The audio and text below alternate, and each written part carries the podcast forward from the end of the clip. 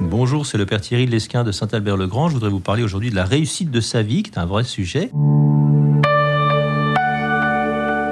Qui concerne pas seulement les jeunes, mais aussi les plus âgés, hein, les plus vieux.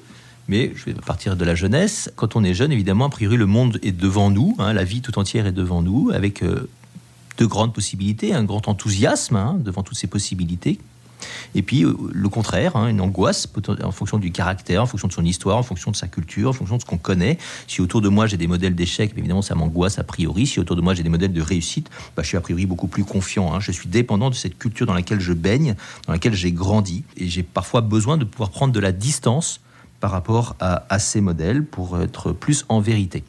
Alors il y a de grandes possibilités. A priori, d'abord, disons, je vais partir du négatif pour une fois, l'échec. Hein, c'est raté, ça marche pas. C'est une vraie possibilité. J'ai des objectifs, peut-être que je n'y arriverai pas.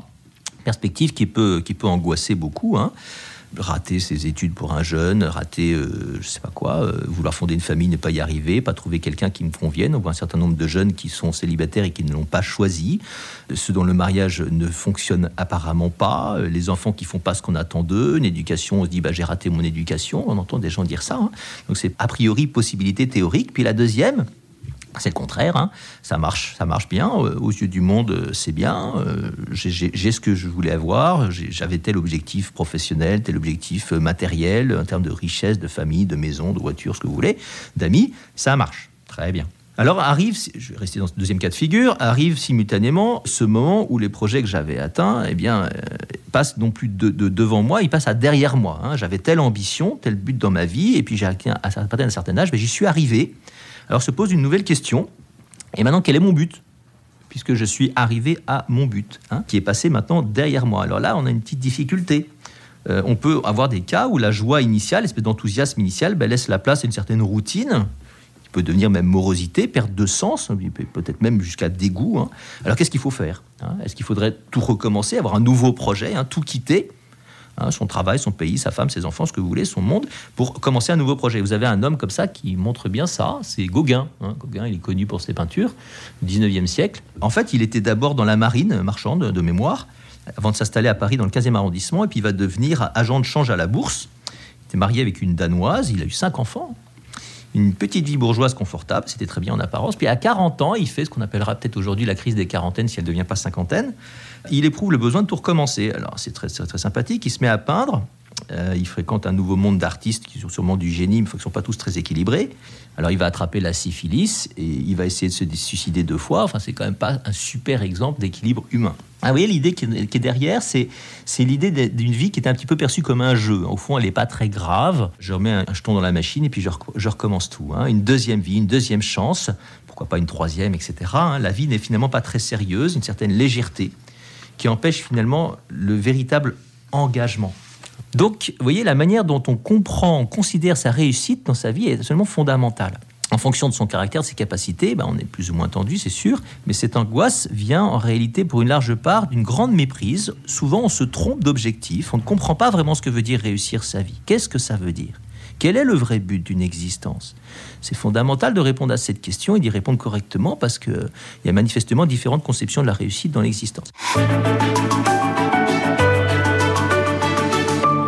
Monde dit qu'on veut être heureux. Alors pour être heureux, qu'est-ce qu'il faut? Alors il y a plusieurs options. Hein. Les biens extérieurs d'abord, donc il y aurait la, richesse en général, c'est à peu près évident, l'apparence, la jouissance au sens large. Je vous signale que notre société contemporaine, qui est quand même globalement assez riche, plus que jamais même dans l'histoire, fonctionne beaucoup comme ça. Hein. C'est un modèle qu'on nous propose depuis notre naissance dans l'air ambiant culturel, qu'on respire, qu'on en ait conscience ou pas. C'est un schéma de vie adopté par beaucoup d'Occidentaux aujourd'hui, un certain confort matériel, une vie de jouissance, une vie de loisir. Et donc le plus important dans tout ça, ben, c'est la santé. Voilà, sans elle, tout tombe par terre. Bref, à partir de ces schémas-là, on peut comprendre ce qui motive beaucoup d'ambition humaine, beaucoup de désir de réussite. Le problème, évidemment, bah, c'est que cette conception de la réussite, elle est finie et qu'elle aura une fin. Elle ne peut pas satisfaire plus que pendant un certain temps, parce que, et du coup, elle appelle toujours une suite. Hein à tout instant, elle peut laisser la place à l'échec. Tout ce que je possède, ben, je le perdrai un jour, en fait. Un jour, le riche sera pauvre, n'aura plus rien. La belle femme deviendra vieille, euh, voilà, et même morte. Et la jouissance ne satisfait que le temps de la jouissance, appelant une autre jouissance. On peut dire ça autrement, la richesse, c'est toujours un moyen, c'est jamais une fin. Et l'homme, en confondant les deux, ben, se trompe toujours. Est-ce que c'est ça la réussite? Ça ressemble quand même plus à une fuite qu'autre chose, une fuite devant l'enjeu d'une existence qui passe, devant l'angoisse du temps, qui est perçue comme une limite finalement à mes capacités. En termes bibliques, on appelle ça une idole, hein, qui nous détourne du vrai bien, nous donnant l'illusion de réussir alors que potentiellement ben, on peut rater quoi. On va avoir l'impression qu'on réussit, mais en fait on ne réussit pas l'essentiel. Cette conception de la réussite, c'est une perspective qui n'a pas d'espérance, d'éternité. Elle, est sans Dieu quoi. Mangeons et buvons parce que demain nous mourrons, disait saint Paul, un premier aux Corinthiens. Est-ce que le cœur de l'homme peut se satisfaire de ça? Ben, Je ne le crois pas. Le cœur de l'homme ne peut pas se satisfaire du fini parce qu'il veut l'infini. Alors il y a une deuxième manière de concevoir la réussite qui est liée à ce désir d'éternité. Vous voyez, c'est laisser une trace. Il y a une angoisse de mort dans le cœur de l'homme.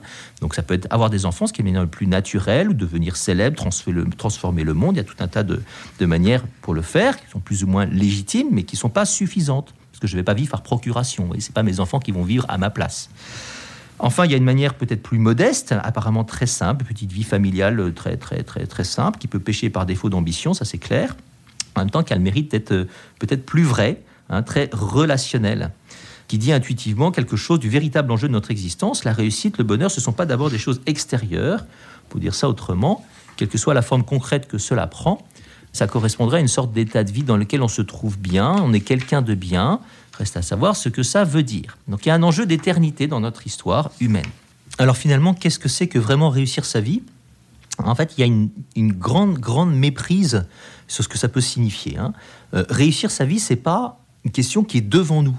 En fait, une vie est toujours vécue maintenant. Hein. Le, moment le plus important de ma vie, disait le cardinal Van Tuan, un cardinal vietnamien qui a été en prison pendant des années, le moment le plus important de ma vie, c'est toujours maintenant, l'instant présent. Hein. La vie se vit toujours actuellement. Elle ne se rêve pas demain, elle se vit aujourd'hui. Sinon, un jour, eh bien, elle sera forcément derrière moi. Le grand secret de l'existence, est qu'on croit que pour être heureux, il faut avoir ce qu'on n'a pas encore réussir à réaliser des grandes choses, ou du moins des choses qu'on rêve de faire, avoir des projets, paraître, laisser une trace, alors qu'en fait, le vrai secret du bonheur, il est totalement ailleurs. Pour être heureux, il faut se donner. Se donner, c'est-à-dire aimer, et, le faire maintenant. La valeur de tous nos actes, de tous nos projets, n'est pas tant dans ce qu'on fait que dans l'amour qu'on y met. Et cela n'est pas pour demain, mais pour aujourd'hui. On peut vivre, apprendre à vivre ça dès maintenant. Alors on peut être heureux, non pas demain, mais bien maintenant. Ah la clé de tout, ce qui donne un sens profond, je crois, une, une valeur d'éternité à notre vie, c'est l'amour. Cet amour qui n'est pas dans la richesse, ni dans l'apparence, ni dans la jouissance, il n'est pas non plus dans la célébrité, dans ce qui brille, un temps avant de s'évanouir à jamais, il est toujours dans le cœur humain, mais dans un cœur qui se donne, qui se donne à l'autre, qui se livre à l'autre, qui se perd pour l'autre. Hein, à la fin de notre vie, tout ce qui n'est pas donné sera perdu. Aimer, c'est tout donner, se donner soi-même. Donc si on ne fait pas ce basculement de l'égoïsme à l'altruisme, au don de soi, notre vie eh bien, sera stérile et sera effectivement ratée elle ne satisfera jamais. Hein, ça, c'est une des plus grandes méprises de l'homme sur le sens de l'existence.